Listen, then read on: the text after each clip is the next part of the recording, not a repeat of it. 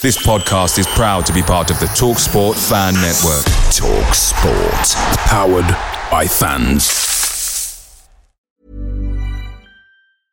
Hey, I'm Ryan Reynolds. At Mint Mobile, we like to do the opposite of what Big Wireless does. They charge you a lot, we charge you a little. So naturally, when they announced they'd be raising their prices due to inflation, we decided to deflate our prices due to not hating you. That's right. We're cutting the price of Mint Unlimited from $30 a month to just $15 a month. Give it a try at mintmobile.com slash switch. $45 upfront for three months plus taxes and fees. Promote for new customers for limited time. Unlimited more than 40 gigabytes per month. Slows. Full terms at mintmobile.com.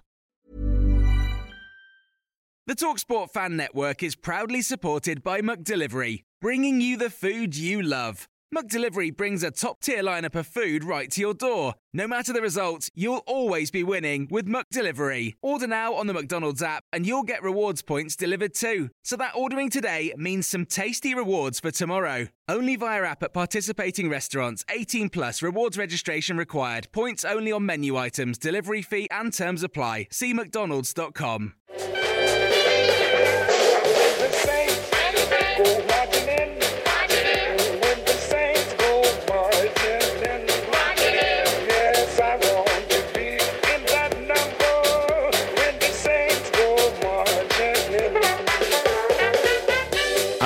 and welcome to the Total Saints podcast. We are the weekly Saints podcast, your home for all things Southampton Football Club. This podcast is being live streamed on YouTube, Facebook, X, and on Twitch. So, good evening if you're watching along live. Our podcast is supported by our loyal Patreon community. Without you, we couldn't make the show each week. So, thank you again, as always. Coming up this week on the podcast, it was the return of the late, late show at St Andrews, Saints edging a seven goal thriller at Birmingham. There is so much to discuss with the panel this episode. And there are two home games coming up this week.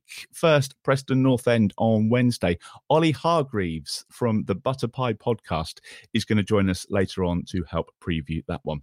There was also an FA Cup game at Liverpool earlier in the week. We'll look back over that defeat at Anfield too. My name is Martin Starke, and joining me this week, Steve Grant, the owner of SaintsWeb, Glenn Delacour, writer of the blog League One Minus 10, and Alfie House, senior Southampton reporter for the Daily Echo. Underpinned by our TSP patrons, this is episode 269 of the Total Saints podcast.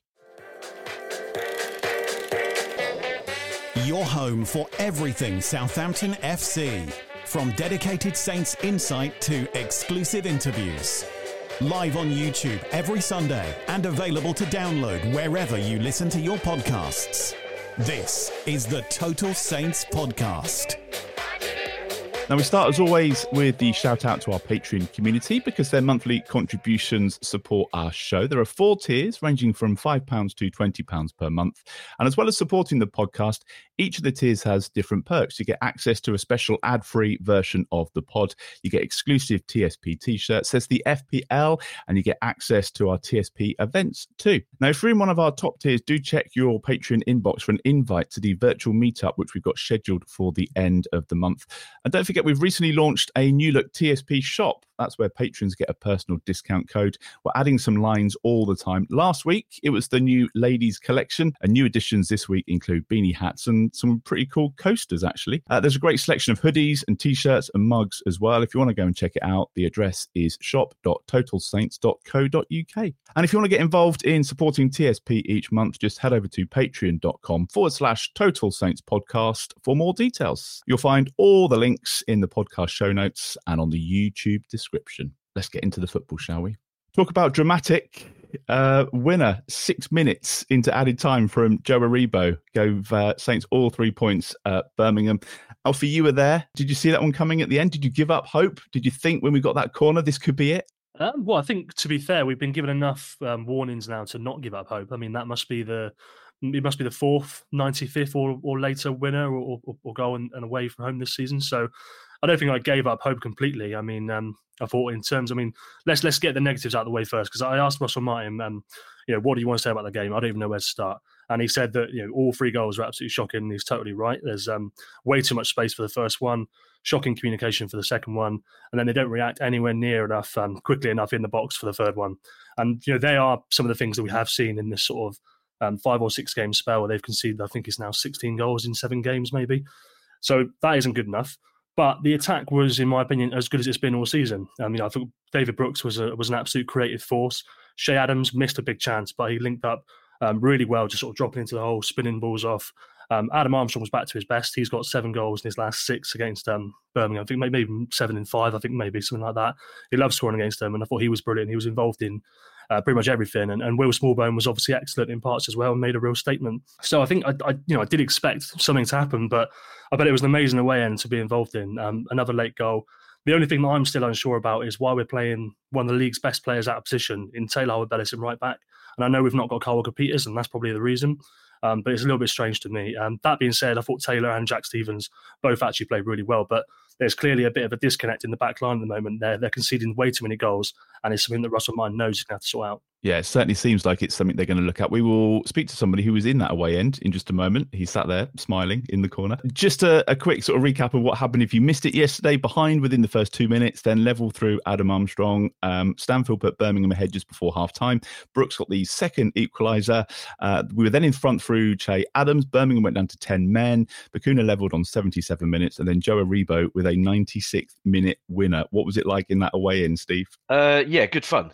Um, and it was it was one of those. It kind of did feel like it was always coming. While it was obviously very annoying to concede that equaliser in the way that we did.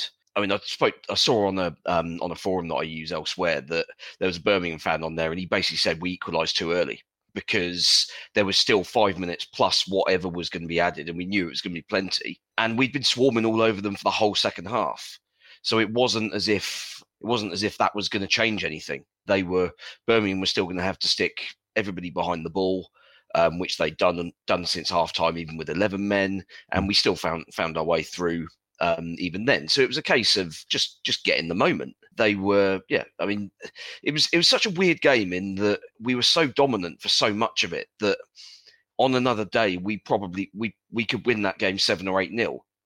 Um, it was just bizarre. The the goals conceded. The first one's off. The first one is so blatantly handball as well. Um, the guy has basically punched it down into it into his path. The ball the ball's slightly behind him, so there's no way that he's actually able to control that with his chest and put it into sort of into the way he's running. Um, and that that should have been a bit of a clue for the um, for the officials. Really, the thing that annoys annoys me about these sort of things is that we've only ever got one one man at most uh, complaining about these decisions. Um, Bednarek was the only one that um, that appealed with any sort of sort of strength of it. It's a little bit frustrating. Second one, second one, i have seen seen and heard. I mean, certainly in, in the ground, there are a lot of people pinning the blame on um, on Ryan Manning for that second goal. But you could you could also clearly see afterwards. Um, which isn't shown. I don't think it's shown on any of the um, any of the footage. You could clearly see that Manning and Bednarek were having an argument in the penalty area afterwards, sort of inquest, and Manning was clearly saying, "Look, listen, I shouted to you. Mm. And like Manning wouldn't have had to move; he'd have had an easy header, and there'd have been abs- there'd have been no danger whatsoever. But Bednarek's come flying in, tries to win a header that he was he was never going to be able to get get a full head on, and yeah, I mean, it cost costs a goal in the end. So yeah, uh, I mean, as as Alfie says, there's there's plenty of plenty of work defensively to um uh to be getting on with this week in training. That's for sure. Interesting that yeah, we we still gave up those goals despite Flynn Downs being back in the side. But I do think that overall we were just we were just so much more assured in in kind of everything. It was weird that as a defensive shape we actually looked fine. It was just literally those probably three moments plus maybe the one where Bacuna hit the post as well at one 0 And other than that, they didn't they um, didn't really get get anywhere near us. And but for them throwing bodies in the way and a couple of bad finishes, um, hit the woodwork a couple of times. Yeah, as I say, we could have had we could have had seven or eight on another day, but I mean, where's where's the fun in that? Uh, last last minute last minute winner is always much more satisfying, isn't it? Let's be honest. Always makes the, the journey home a bit, better, doesn't it? I mean, Glen Russell Martin said afterwards, it's not a tactical thing. Uh, we're not getting carved open. It's just rubbish goals that we're conceding. He he, he kind of, as, as Alfie said, he was quick to address the the poor goals. It's just some some bad mistakes. It's not going to take too much analysis when they they sit down and they start looking back at these. Uh, no, I think it's more it's more simple. It's sorry, it's more nuanced than just saying Ryan Manning should have done better here, Bednarek should have done better on the second goal. I just feel like we'd cracked it you know, during the 25 game run, we'd cracked it with the settled back four, goalkeeper Flynn Downs. Ever since, obviously, Flynn Downs got injured, we had to do something. I think we all kind of think that it would have been better off just doing a straight swap rather than trying to, you know, with Shea Charles, rather than trying to use Will Smallbone in a role that he's not really suited to. Um, as Steve said, Flynn Downs comes back yesterday, but we've got Taylor Harwood Bellis playing at playing at right back now. I don't know, but I, I have a theory that Bednarek wouldn't have made that mistake if Taylor Harwood Bellis was next to him. And I'm not blaming Jack Stephens for it because he was nowhere near it. Mm-hmm. But the, the two of them dovetailed so well that Bednarek always knows where Harwood Bellis is going to be. The amount of times they go up for a long ball and one of them leaves it and they know that the other one's sweeping up behind and that was that was the that was the classic for that you know that that goal we let in was was a classic example of that. I don't think Bednarek really wanted to head that. And if he, you know, he was like, I need to leave this, I need to let this run. Oh no, I need to head it. And it, and in the end, he ends up doing both or neither, mm. and just and just knocking it through to to Stansfield. It's a good finish, to be fair. But it, it's such a, it's a, it's that wouldn't be a, that goal wouldn't be out of place on the veracity ground, would it? It's just a big welly up the middle, and um, mm and you know it's a park goal. It's terrible. So I'm I'm hoping that you know if Kyle Walker Peters is back on Wednesday, that we get that we revert to the back four that's done well. But I bet we don't. I, if Kyle Walker Peters is fit, I reckon he'll. I reckon Manning will get dropped, and you know Kyle Walker Peters will play left back, and um, and and Harwood Bellis right back. And I I don't like messing around with the defence. And um, you know, I, I, remember saying halfway through the, the, the unbeaten run that that that back four, Flynn Downs and the goalkeeper, if that's the reason we've won all these games. That's the reason we'll get promoted if we if we keep it intact. And I just I just hope that you know Russell Martin goes back to that when everyone is available. But uh, but yeah, I mean, but you can look you can look at individuals on the goals. Obviously, Bednarek on the second goal, Ryan Manning got caught in field on the first goal. And the third goal, there, you know, I mean, Manning gets beat far too easily by Laird, and when he when he pulls the ball back, Stephens is with Stanfield, Stansfield, but he still, you know, he's right, he stood right next to him, and he still allows him to get the shot in, which hits the post, and and the guy sticks it in at the back post. So there is. There are certainly things that individuals can work on, but I, I do think it's more of a, a problem for the for the collective rather than uh, just individual mistakes. I mean, Russell said to me last week that he feels this team needs Jack Stephens in it, and so far he has stuck to that. Um, so I, I, just can't see him changing that. He he, he thinks no, he has to in there, and then he will. I I totally disagree, but then you know I'm not I'm not the manager. You know, we won. I don't I don't know how you can you can kind of say that, bearing in mind how many games we won without when he was it without him mm-hmm. when he was injured and when he was when he was coming back. So I I personally don't don't believe that. But then it's a know, one like, if you look at his individual performance, Jack Stephens has actually played well in pretty much all the games he's come in. Like he's doing this weird yeah. John Stones role, which is obviously a, a Man City thing that he's watched on the telly and wants to recreate. But he actually does it well. It's just the um, the equilibrium, the rest of the defence that it, it falters. Yeah, I mean, yeah, he does. Yeah, he does. He does do some nice things in you know on an individual basis, but it, it's about the you know the collective, hmm. and, and it's especially in defence. I mean, I'm I'm I'm more of a, a defence type of guy, and that that's that's kind of what I look at, and I I just don't think at the level we're at, we're not Manchester City. You know, let's let's get this right. The players we've got are not that le- are hmm. not that sort of level, and much though we'd like them to be, they can't all fit into every system, which I'm, mm. I'm sure you know Russell Martin would like them like them too. So if you find something that works, I don't see why you'd change it at the back. I really don't. But there we go.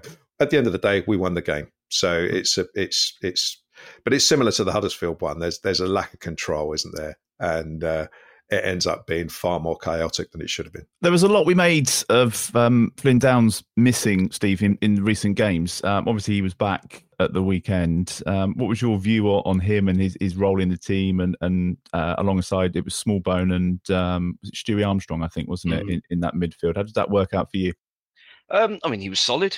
Did did what he does. Um, and that that settled the midfield down completely. I think um, Stu Armstrong didn't have his best game. He he was okay in the first half, but went completely missing after the break. But fortunately, Downs and um, Smallbone had a great game. I thought two assists and was was always involved. And it was, I think that's that's one. I mean, we've mentioned this countless times already this season and even already this evening that when Downs is there, it frees Smallbone up to play in a position that actually suits him. And you're trying to trying to play him as the in the six role just doesn't just doesn't fit. I mean, he can put in performances there, but it's it's much less likely than likely that he's that he's going to do so. Whereas in the role that he played yesterday, um, especially against a side that that is down down sort of struggling against rele- against uh, relegation. Mm.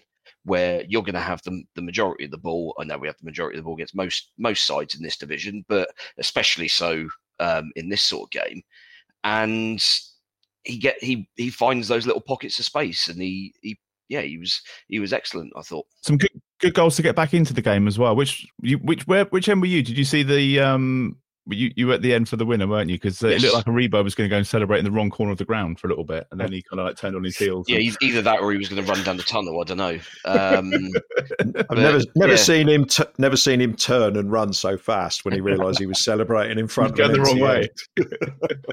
yeah, I mean it was it was interesting seeing um, being able to watch the highlights sort of afterwards. Where I mean, frankly, Adam Armstrong looked miles offside um, from where we were. Yeah, um, and and obviously there were a lot of protests from from both home fans and players.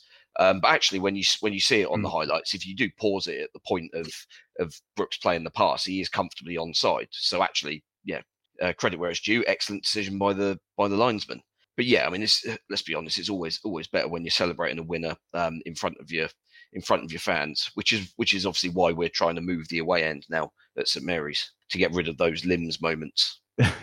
yeah, uh, there was a sending off as well, Alfie, which we thought might have changed the game, but um, but maybe not the challenge on on Will Smallbone. Was that the correct call? Because I think the managers disagreed, perhaps afterwards, as, as you would expect. Yeah, obviously you would expect Russell Martin to come out and say that it's the correct decision. Um, I think that the isolated red card itself is pretty harsh. I know he comes in with his potentially studs up and that. Um, I, I, it could be harsh, but I'm going to caveat that by saying whether you think it's a red card or not, he should have been booked for strangling Che Adams in the first half anyway. So it would have been a second yellow and a sending off regardless. So um, it's the right decision to to send him off. And yeah, like we know that from some of the best managers in history that it's not easy to play against ten men, um, and it proved like that again. Hmm. But yeah, I don't think you can have any complaints that he was sent off. Hmm. Straight red for you, Glen, or not? Absolutely, hundred percent. If you look at it, he goes. I, I don't think he means to, but I just mm. think he's a big donkey. To be honest, I thought that in the game at St Mary's, I thought he was terrible, and I, that's why I, I, thought with he's their captain. Um, that's why I thought we'd have a, a very good chance of winning um, of winning yesterday. He goes for the challenge.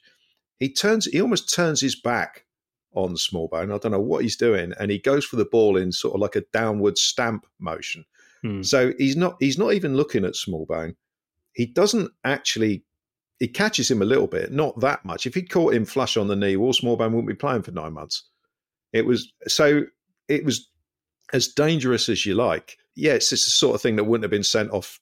You wouldn't have been sent off thirty years ago because he didn't challenge him that hard. But that's that for me was the the very definition of a dangerous tackle. Even though I, I don't believe he meant it, I just thought it was hmm. just rubbish rubbish play from a rubbish player, to be honest. And but I don't know how, you, as you know, even if you're the staunchest blue nose, that you can um, you can dispute that I mean, most of them were celebrating that he's going to miss the next three games. To be honest, and, you know, can you appeal? Hopefully, it'll get moved to six games or whatever. So, mm-hmm. um, no, I did I, enjoy Smallbone's response to it, though. I think Bacuna came in with a quite a hard challenge on him off the ball about ten seconds later, and by the time I'd written the tweet for that, um, Smallbone went and did the same thing to him, and obviously got himself booked in the process. he had a bit of fight about him. It was it was a real statement performance. Yeah. Obviously, Russell had to bring him off after that, um, but I did enjoy that and a bit of celebration um, in front of the dugout as well, Alfie, adding a bit of uh, spice to it yesterday when when they thought they'd uh, they got back in it. Yeah, well, Jay Stansfield is obviously a, a, proper character, isn't he? And he's he's an unbelievable player. I mean, both times he's played Southampton, I think he's been really good. Um, obviously, the story of him scoring a hat trick in his dad's shirt for Exeter is, is, fantastic. So you won't find a football man that doesn't want him to do well. I think. Um, but yeah, I asked Russell Martin about it, and he's pretty happy for that. Um, apparently, he's a family friend of Matt Gill's, so um, he's probably given him a bit of leeway on it. I'm sure if it was somebody else, he'd be fuming. But um, it's, it's good. It's good moments. What football's all about, isn't it? And obviously, when you go on to win, it makes it all the more sweet. I just want to talk, Steve, as well about the uh, the front three because you've got obviously um, Che and, and, Brooks and Adam Armstrong all scoring, and, and we had to be better in the final third. And you kind of felt like, as you said, we could have scored a hatful yesterday, but but things were certainly looking a bit more fluid. Yeah, I mean, I'm, i must admit, I thought Che, Che Adams had a dreadful first half, but everything was bouncing off of his shins. Um, passes were going astray, but after the break, he was a completely different player. Everything was sticking, and and he was bringing other people in into the game, and and obviously had plenty of shots himself. He obviously got the goal, but there was another one where um, he hit the side netting, a couple of others which uh, Birmingham defenders threw themselves in the way of, and, and the ball deflected either just dribbled into the keeper's hands or went wide for a corner. So yeah, huge improvement sort of in terms of output from the from the front three who have who have all had little sort of dips over the last week or two. I mean, obviously Brooks is Brooks is obviously new to the team and he's getting up to speed in terms of playing this regularly because obviously mm. he's, he's had very little football over the last what two years really in the grand scheme of things. And yeah, so him him putting in a putting in a performance um, from from the start is um, bodes very well, especially with Ryan Fraser out for a little while. Um, it gives us uh, gives us enough options to um, to keep the opposition guessing. We'll get onto the Liverpool game a bit later, Glen, but there's nobody that's really kind of like chomping at the bit. They've had a had a chance to, to come in and, and, and stake a claim, and you, you, get the impression that these are the that this is the front three now, isn't it? This is for the, the last eleven games. This, this is who we want fit and firing. Yeah, I would say so. I mean, Adam Armstrong, look, it looks you know he's had a bit of a rest over the last sort of few games, and mm-hmm.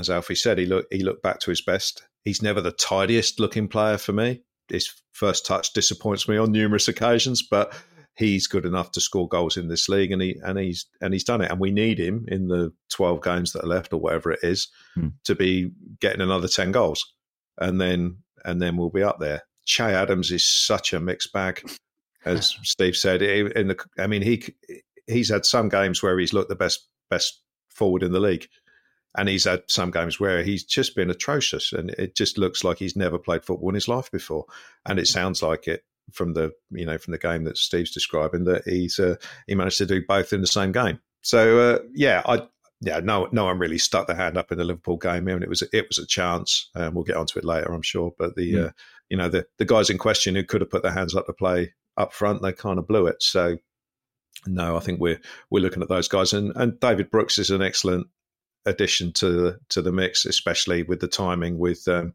with Ryan Fraser being injured because he's obviously got a goal in him, which we're missing. Obviously, with Fraser not being there, you know, Dozie's got a goal in him. So in between the two of them, we should have uh, enough options to play um, to play on one wing and Adam Armstrong playing on the other. It was interesting the other results too, Alfie, with Leicester dropping more points. Uh, it, it, feels to me like it's becoming impossible to predict who's going to get these automatics now, and and it, it's so funny how like one weekend can just change it, and all of a sudden we're full of optimism again. Yeah, it was all over last Saturday, wasn't it? Like um, yeah. these and we were we were down for another season. Um, I mean, you, yeah, you, you pay attention to the results obviously because you want to see it, but realistically, right now they don't actually mean that much. The fact there's only eight points between um, Southampton and Leicester, who have been runaway league leaders for ten months, is remarkable. Um, and obviously, as we said before we came on air, um, Glen said um, it, we all sort of not wrote Ipswich off because not that naive, but we thought that the, the wheels were coming off, and they've won five games in a row, and now they're right back in contention. So yeah, it's going to be a very interesting end to the season, and um, going to be a very nervous game at Elland Road. I'm not looking forward to it.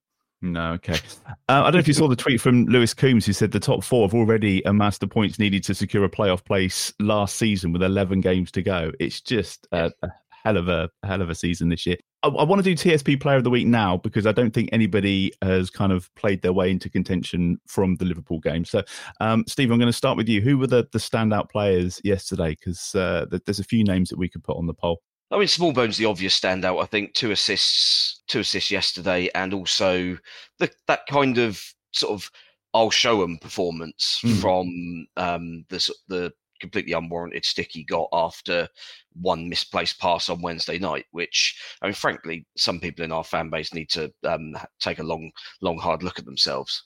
And I, inclu- I include um, people that were at the, at the game yesterday because um, when Ryan Manning went down at one point in the second half, and it looked like potentially a serious injury. There was a there was an old older gentleman um, stood two or three rows behind me, uh, very audibly um, started cheering and saying, "Yeah, thank God uh, Manning's injured. We can we can get a proper proper player Yeah. on now." I mean, Yeah. frankly, that that sort of, that sort of is absolutely pathetic, and it's not welcome. It wasn't me. I hasten to add. No, uh, no, he, no, he had he had he had a lot more stubble than you did. Uh, you spoke to him about that this week, didn't you, Alfie? Um, was that, that a piece this week about with uh, with Ryan Manning and about the, the the role that and the fans and the stick that you get? Yeah, to be fair, like Ryan Manning's a lovely bloke. He, he's always happy to answer any question, and he talks well. And I just asked him, you know, obviously, I think he's been a little bit unlucky with some of the stick he's got at times, and um, you know, what was his response to it? And he said that at the end of the day, we wouldn't be getting paid to play football if it wasn't for the fans' opinions. So you just have to get on with it. Um, he, you know, he hopes to prove people wrong, but one of the things he did talk about was that um, you know, obviously, the position he's asked to play, he says it's not a traditional left back like you would play on a Sunday league team. Is um, you know, he, the reason he's caught out sometimes is because Russell Martin's asking him to be right up the pitch, involved in the play all the time. Um, yeah, look, obviously he's made defensive mistakes this season, but that is a good point and it is true. Um, but yeah, he's, he's a good lad, and I, I want him to do well. Um, I Mm. cringe a little bit every time he does make a mistake because he, Yeah. he's a nice guy. All right, so we've got Will Smallbone on the list. Uh, Alfie, who was your your stand up performer? Um, I think I think the best player on the pitch was David Brooks. Um, Will Smallbone's obviously rich in narrative, and I think you know one of our own. The chants were amazing, but David Brooks showed that he's an absolute class above. He created so many chances in the first half, and then he somehow made it even better in the second with um, you know just skipping past his player and, and a really beautiful finish into the far net. And so David Brooks for me. Yeah, it was some goal, wasn't it? And uh, and Glen, anyone else you want to add to the list? No, not really. Um, I was going to say I was going to say Smallbone and Brooks. Yeah, Brooks is just he's just a quality player. I can't believe we got him on loan. To be honest, Mm. I, I know. I mean, Bournemouth through gritted teeth have absolutely done us a favour there because you know, I mean, Ex- extending fair- hands across the forest.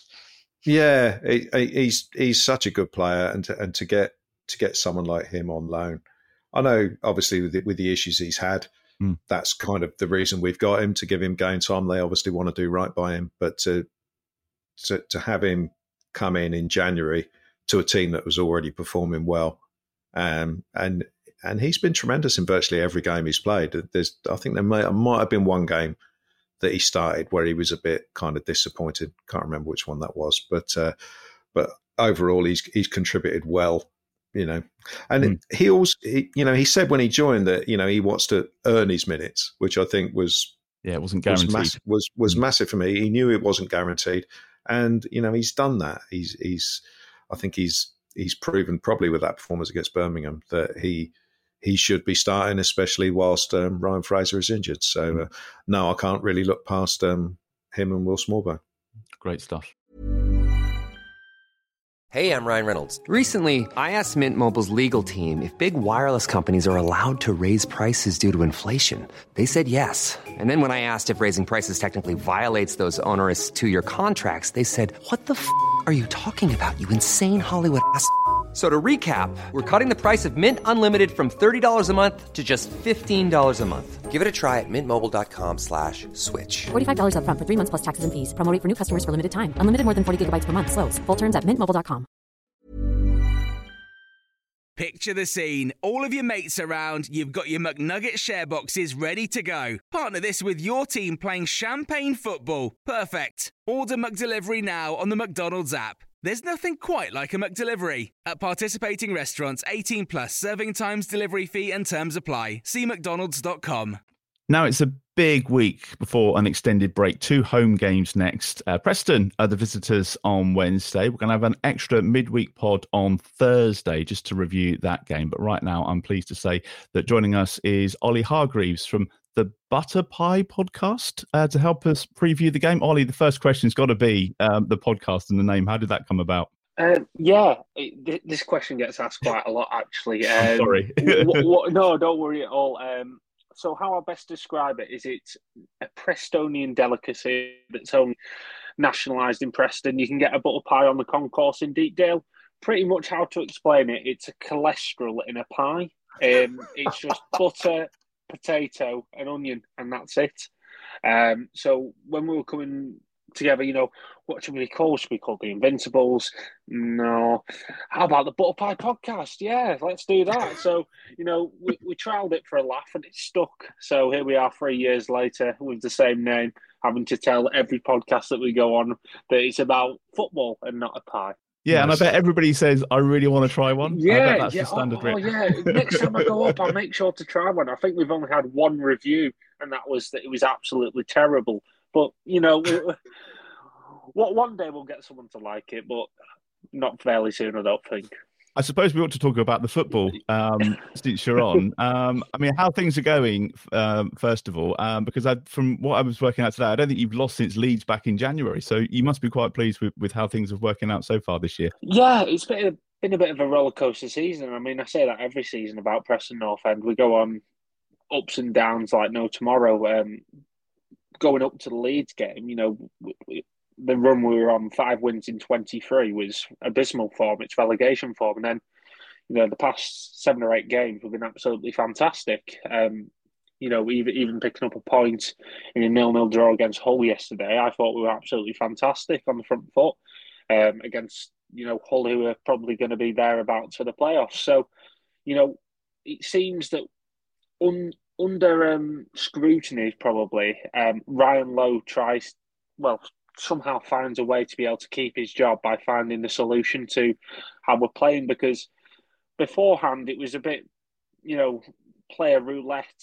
But he's found his eleven um, after the January window, which is very much needed, and we're properly playing football, which is really good to see. You know, some of the football we were playing on yesterday, you know, balls into feet. I've not seen North End play that in so long since Alex Neil. You know, I'm so used to it lumping it all the way up to the big dog up top and him, you know, probably hitting him in the back of the head and flicking it down. So, you know, it's, it's great to see. Um, we've got a couple of abroad, uh, foreign players as well, which is, you know, if North End signed anyone who was from abroad, they'd be coming from the League of Ireland come, you know, five years ago. But, you know, it's nice to broaden our horizons and, yeah, it's nice to watch some good football at Preston finally.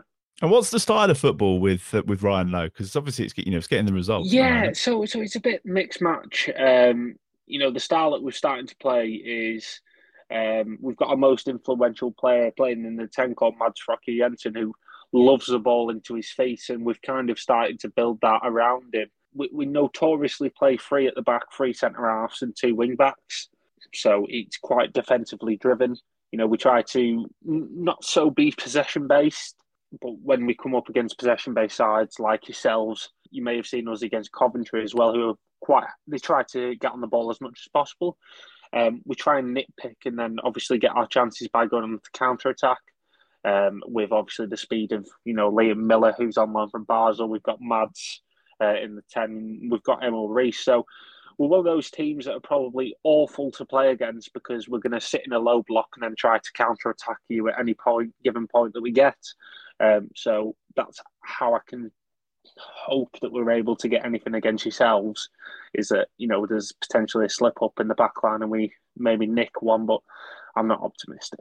Does that worry you, Glen? Talk about the the, the low block and uh, and preying on the the opportunities and before Flynn Downes got back, I was I was worried about teams that did that and hit us on the counter attack because we were very very vulnerable to that. And then obviously recently, teams have had success against us by kind of pressing us high and swarming all over the mid the midfield, and that that's really sort of like gave us problems and stifled us, and we lost a couple of games off the back of that.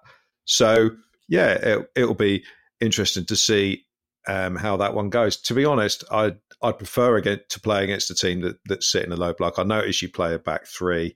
You know, we've got to turn that into a into a back five by pushing the fullbacks back because I don't usually wingbacks are wingbacks because they're not the best defenders. So if you can if you can force them back towards their own goal, they, they don't tend to want to go there. So that that is certainly something we should be looking at. And then it's down to our midfield to to sort of like pick the passes through. But it's it's uh, obviously when teams set up like that against you, you've got to be patient. And and even if it's nil nil at half time, you just got to keep doing the things that you're uh, that you're doing and um, and and trust that you'll eventually find your way through. And as we discussed earlier, we do we do sort of score a lot of late goals when uh, when uh, teams get tired. So so yeah, it'll be an interesting uh, sort of contrast in in styles, and we just got to hope it's not one of those games where we have eighty percent possession and end up losing two 0 which is uh, which is what happens on a bad day when uh, when you when you're playing against that. I mean, I know I remember the the game against Preston earlier on. They they weren't shy at leaving a foot in as well. So the re- the refereeing of this game is uh, is is is going to be interesting. I mean, the last game against them, we were obviously very fortunate to get a point out of that at the end. Mm-hmm with the um, the goalkeeper header possibly.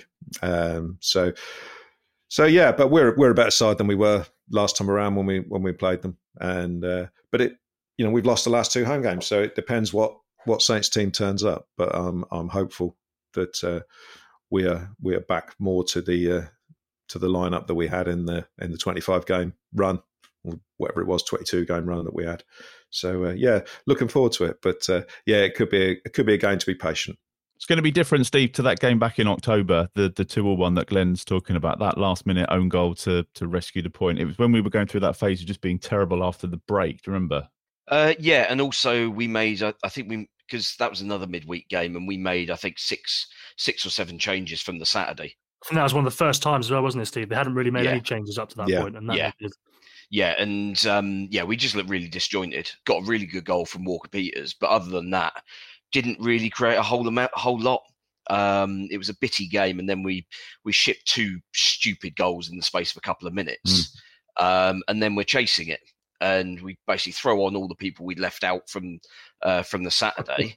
um, didn't create, a, still didn't create a huge amount, but at least put a lot of pressure on. And I mean, when you've got a when you've got a corner in the in the in the last minute. If you get if you get the delivery right, then anything can happen. And for once, we did get the delivery right, and Bazunu caused enough chaos to force um, Ched Evans to stick it in the back of his own net, which was um, obviously very satisfying. But it was a, yeah, it was a point we barely deserved, but I mean, it's one of those where you take it and take it and you get the hell out of there. Um, I'd like to think this week's going to be going to be different as Glen said, we're we're a different side now. By the sound of it, Preston are a different side um, to when we played them um, back then. They've the style was a bit different. I think the only game I've the only other game I've seen Preston play was the Leeds game, which was obviously your last defeat. And I was utterly infuriated watching that when Ryan Lowe made a triple sub with with about 15 minutes to go. You were completely comfortable in the game with the 11 that were on the pitch, and you basically took all of your attackers off and brought on defensive minded players and thought, right, we're just going to stick everything behind the ball. And that's exactly the way Leeds want teams to play against them because Leeds will just Leeds can then just camp and just um, just beat you with beat you with just sort of repetitiveness. They'll they'll they'll always find a way. And yeah, that was very annoying. But it sounds as if he's um, probably taken the taken the the criticism from that on board and and has cha- has changed things and and got them got them going in the right direction. Again. Ollie's Ollie's nodding. So yeah, yeah. I, I just love the fact that you said you were totally frustrated. You know, just having watched one game of North End, and here I am after you know 16 years of this. totally awful. Um, yeah, I mean, he was the Leeds game. He was under total scrutiny, and, and the fact that you know, I think anything that he did at that stage where we're in the form, you know, if he if we kept the attacking players on to try and you know we were totally comfortable and they get leggy and we end up conceding, it's going to be on Ryan Lowe. And then if he, you know, made changes, made us more defensively sound, and it worked, he's a hero. But if it doesn't work, it's his fault again. So I, I think it was in that stage where he couldn't win. To be fair, I, he still chucks defensive players on at the end, um, which is highly infuriating because it means that we're going to just shove everyone behind the ball. But more times out of ten at the moment, we in the in this run, it's been working. So fingers crossed that doesn't change anything. Another thing I'd mention as well is regarding the low block. What I noticed on Saturday is Hull start are trying to play out from the back. They're very heavily. They don't kick long from goal kicks and we surrounded their goalkeeper heavily. Now, I'm not too sure if we're going to do that with Bazunu because he's probably better with the ball at feet than Allsop. Um, but every time that they tried to play out from the back, we, you know, got, we ended up with the ball back after about 20 seconds. So, you know, the press works on that end. if it doesn't work, we'll shove ten players behind the ball and just sit on outside our eighteen yard box. We're going to have to be brave. That's what I'm reading into this. Alfie, I mean, it's a three game week, then it's a 20 day break um, because of the, the the cup game and, uh, or Leicester's cup game and that one being rearranged. Do you think we kind of just throw everything at these two home games because we need to take that momentum into the, the break?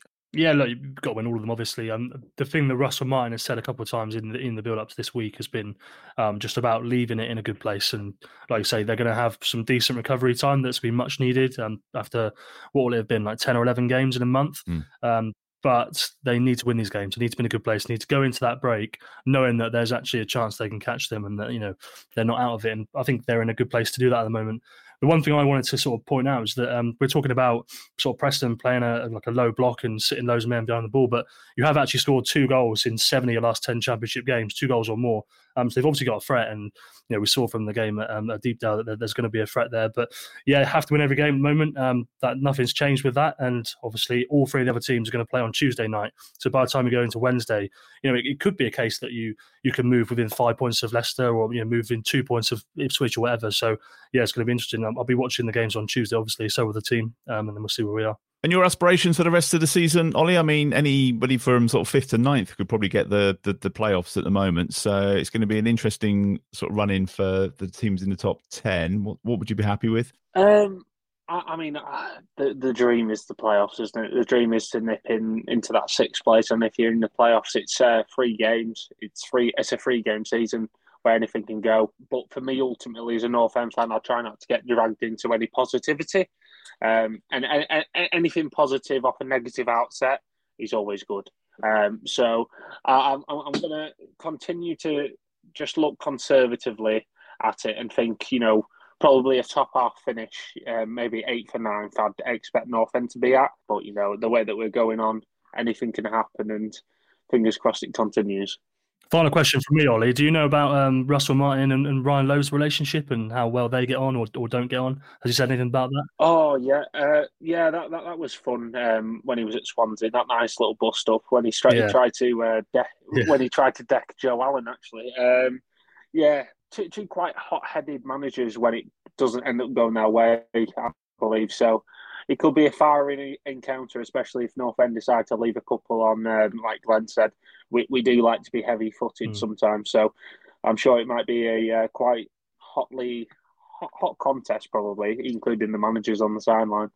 Okay, I'm going to ask you for a score prediction in just a minute, Ollie. Um, Alfie, do you think we'll see Kyle Walker Peters coming back? I know there was sort of a, a, brief update on his, his injury this week. Yeah, the message from Russell Martin was that he will hopefully be back for one of the two games or both.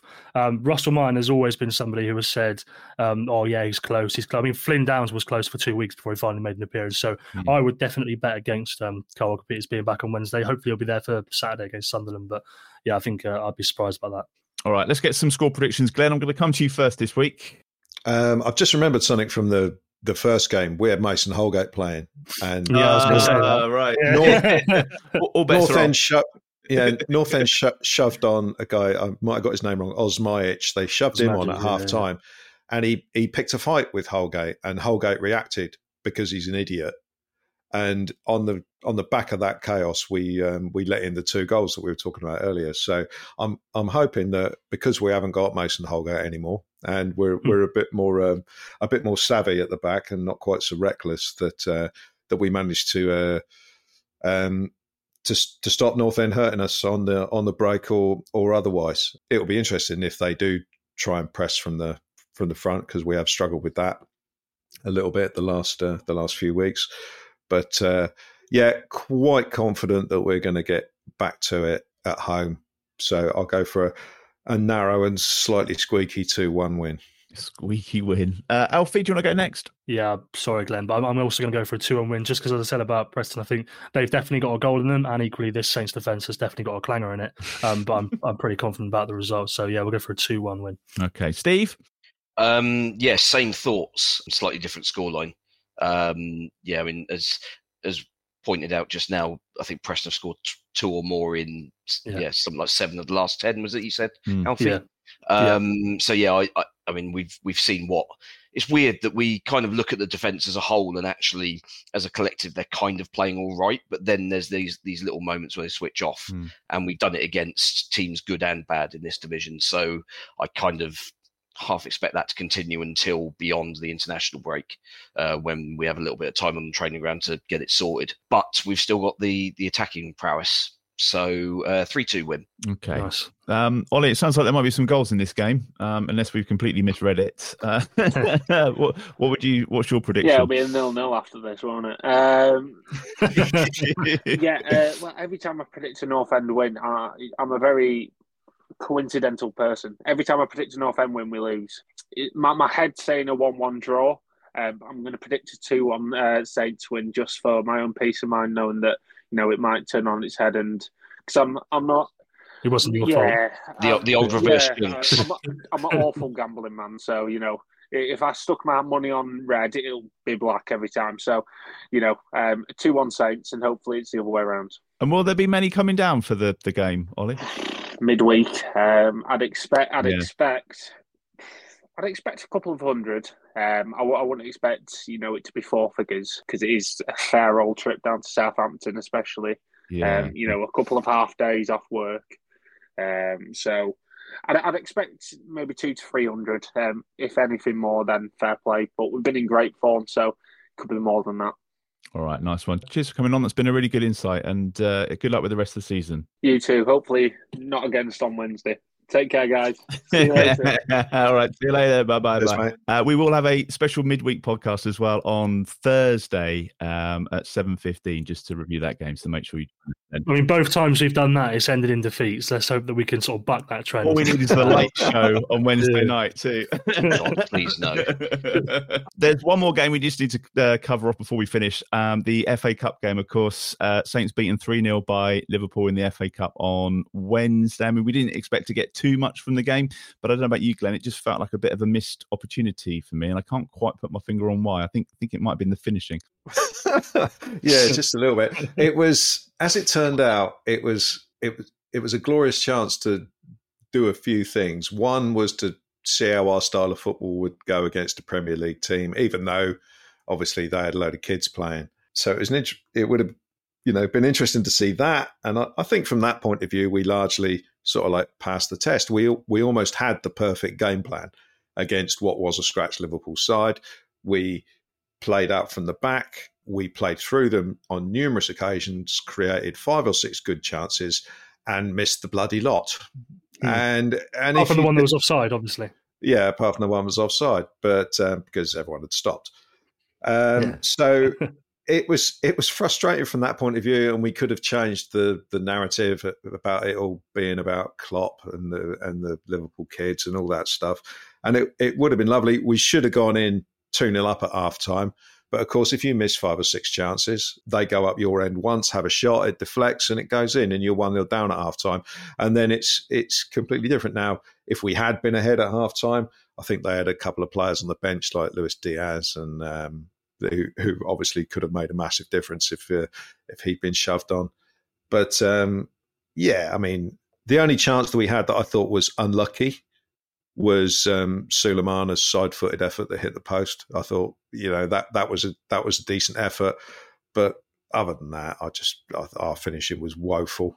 Um, you know, all sorts of players missed them throughout the game, but it was mainly it was mainly the strikers. Second half, we had chances at the start of the second half. Again, missed chances from corners and things like that. And then they they get the second goal. They put Mac Allister on, and that made a huge difference because that kind of shut down the midfield. So we we stopped being able to sort of like get out as easily. Um, yeah, second goal went in from uh, from the mistake by Smallbone, and then um, yeah, third goal didn't matter. And by that time, it was like time to go home, wasn't it? And let's let's, let's end this now and get get back on the road. So. Uh, so yeah, it was, an, it was an interesting game. I was I was frustrated at the time, but I look back on it now and I'm I'm sort of like less bothered by it because because we you know we proved we proved certain things. We we proved that this style of football, if you play it right, it can work against against better teams. But on the on the other hand, you know, I just an incre- a slight increase in the intensity um, from Liverpool, and some of our players really struggled, but and that's that's really a problem for next season. Should we go up? But we know that's there's going to be sort of like huge turnover if, if that does happen. I looked at a couple of our players and thought, hmm.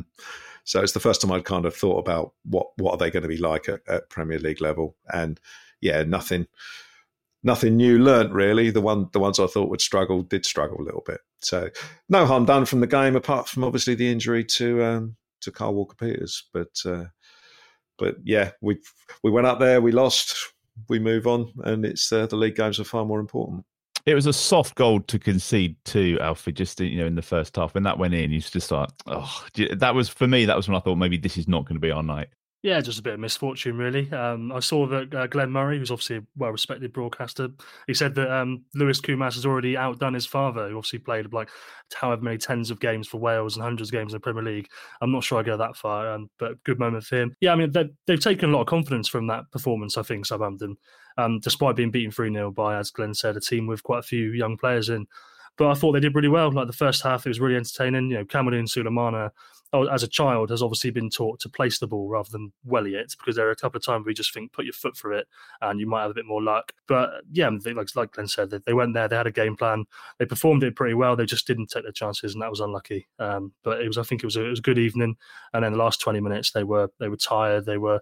I mean, Russell Martin said that he thinks these players were just a little bit frustrated that they'd they'd blown their chance basically, and the heads just dropped a little bit, which obviously you know, if you're in the Premier League, you can't let that happen. Um, but it was a free hit, and we now don't have the distraction of a game. Whereas, I mean, I don't know where Leicester are going, but they've got that to focus on. Um, Saints will have another weekend off. So, and I'm very lucky that I didn't have to hear the commentary, um, which I imagine was completely all Liverpool mm. um, for yeah. 90 minutes. It, it, didn't help that the draw was done just before the game, so they knew that they had the prospect oh, yeah. of doing Manchester United versus Liverpool, and that was you know clearly the one that that, that they all wanted. And uh, yeah, it wasn't wasn't great. Steve, what was your take on the game? Um, just that nobody really kind of standing out. You got Mara and Sulemana and people that, that, that could stake a claim, and, and it wasn't really the night for that.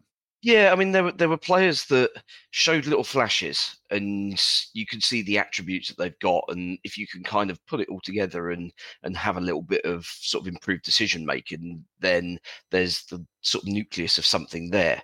I mean, Sulemana, if if he could if he could finish and cross, um, in five years' time he'll be he'll be a Ballon d'Or candidate because he's got absolutely everything else, but just the decision making and and being able to execute in that key moment is just completely not there at the moment, which is which is infuriating. And we kind of saw it a little bit in the in his cameo at St Andrews um, yesterday as well. In that he got into some good positions, but didn't really didn't really actually kind of cause too many problems. Although we weren't, it was it was more a case of everyone just trying to do something at the time. It was there was no kind of real order to to proceedings.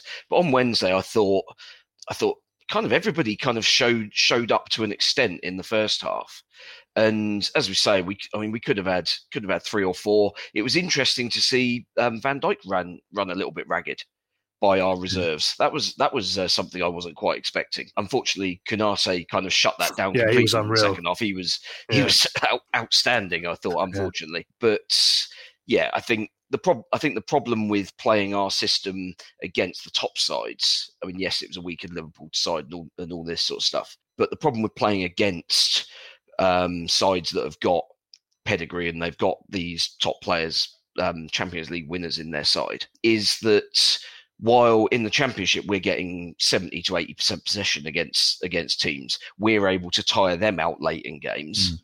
and that's why we're scoring all, all all these goals in injury time and in the last 10 15 minutes of games. On the flip side when we're playing against a side like liverpool even though we've had what feels like a lot of possession we don't it, it was 50 50 so playing our style of our style of game meant that once we got to the out beyond the hour mark we were the tired ones um, because we weren't we're not used to um, not having the time on the ball that that we've been having yeah. this season, and it made it just made such a huge difference. And you could see that the legs were just were just gone by yeah.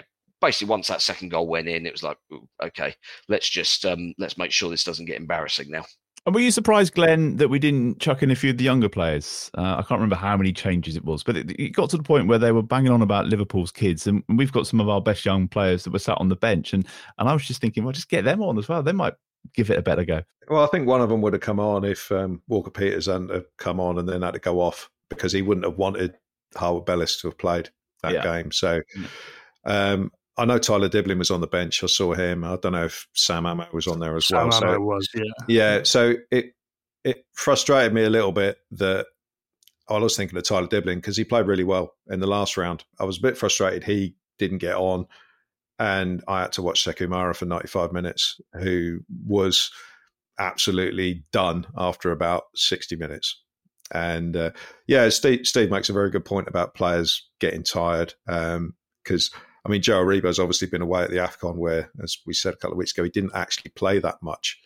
And he's probably someone who needs to play a lot to keep his level of fitness up.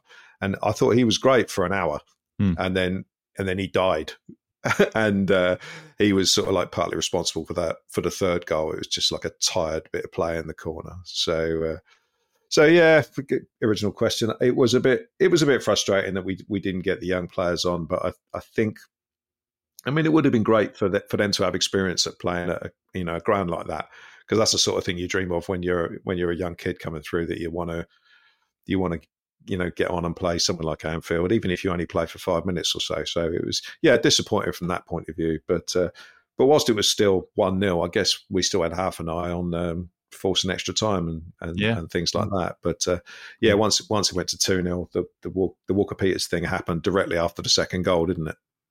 So um, you at, at, that at that stage, sort of making substitutions just to give young players a game was was probably out the window, and um, and and we you know we have to have an eye on the number of fixtures that we've had recently. So uh, yeah. you know Russell Martin mentions that all the time, and so uh, he probably thought it's it's better to um, you know to to not to not risk that and uh, take off the rotate the players who he thinks are going to be in the league side over the next uh, few weeks.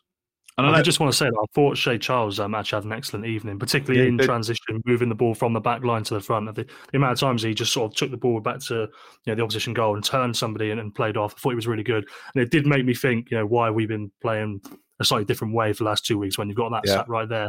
Um, but I appreciate it's different with league and cup. Yeah, and, and, we've been asking that question for the last couple of weeks, haven't we? So um, I know Alfie, it's easy to say when you win the game, but it sounded to me like Klopp was pretty complimentary about the the style of play and uh, and Russell Martin and the championship as a whole. Yeah, well, it's obviously his farewell tour, isn't it? So that everything is about him right now, um, and he obviously loves that. He actually, you know, this isn't very professional of me, but I was actually taking a photo of him as he came in for my friends, and he caught me taking a photo, and he, he, just sort of smiled a little bit and did a little bit of a nod and a, a bit of a Jurgen Klopp sort of thing. He was in good spirits. He said that, um, you know, he, one, of, one thing he said about Southampton was that the style and identity is obviously very clear with Russell Martin. He name dropped Russell Martin a couple of times, um, but the one thing he also said, the, the second thing he said rather, was that um, the, you know, if Saints stay down this season, they'll be better going up into the Premier League the following year because they'll have played it for even longer. So, you know, I don't know how much championship expertise he's already got, but he's already sort of maybe pigeonholing Saints for another season in the second division. But he was in good spirits. He was he was good about Saints. He was uh, he was good value. Yeah. Um, will the selfie see the light of day? Is that going to? Uh... It's not a selfie. I wouldn't do that at Christ. It's, it's just a photo of him. Um, yeah, you're not, you're not the moose. no, exactly.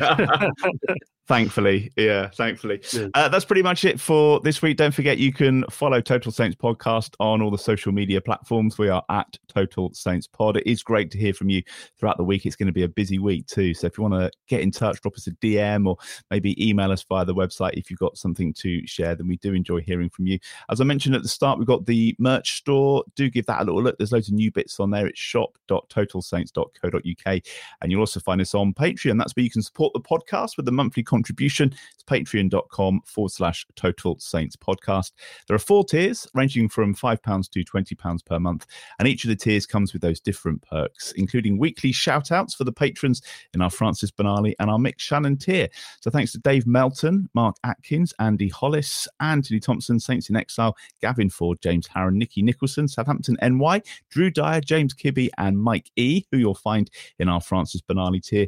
And also thanks to Colt Baker, Dave Ernsberger, Ed Busy, Nick Higston, Phil Cook, Nick Reed, Paul Stewart, Phil Horstrup, Matt Hall, and Mark Littlewood, who are all in our Mick Channon tier. Thank you, Steve. Thank you, Glen. Thank you, Alfie. Thank you for watching. Thank you for listening. Don't forget, we're going to be back on Thursday evening at 7.15 for that extra midweek pod. So we'll see you then for the live stream. Away days are great, but there's nothing quite like playing at home. The same goes for McDonald's. Maximize your home ground advantage with McDelivery. Order now on the McDonald's app. At participating restaurants, 18 plus serving times, delivery fee, and terms apply. See McDonald's.com. Confidence starts with loving who you are. And when your skin feels nourished and glows on the outside, you naturally radiate confidence from the inside. Give your skin a glow up with Osea's clinically proven Mega Moisture Duo. This ultra hydrating body care features two of Osea's best sellers, Undaria Algae Body Oil and Undaria Collagen Body Lotion. These seaweed powered heroes use skincare level ingredients normally reserved for your face for results you can see and confidence you can feel. Osea has been making clean, clinically proven seaweed infused face and body care products for over 28 years. This luxurious skincare is vegan, cruelty free, and climate neutral certified, so you never have to choose between your values and your best skin. Glow from the inside out. Get 10% off your first order with code GLOW at OseaMalibu.com. That's O S E A Malibu.com code GLOW. This podcast is proud to be part of the TalkSport Fan Network. TalkSport. Powered by fans.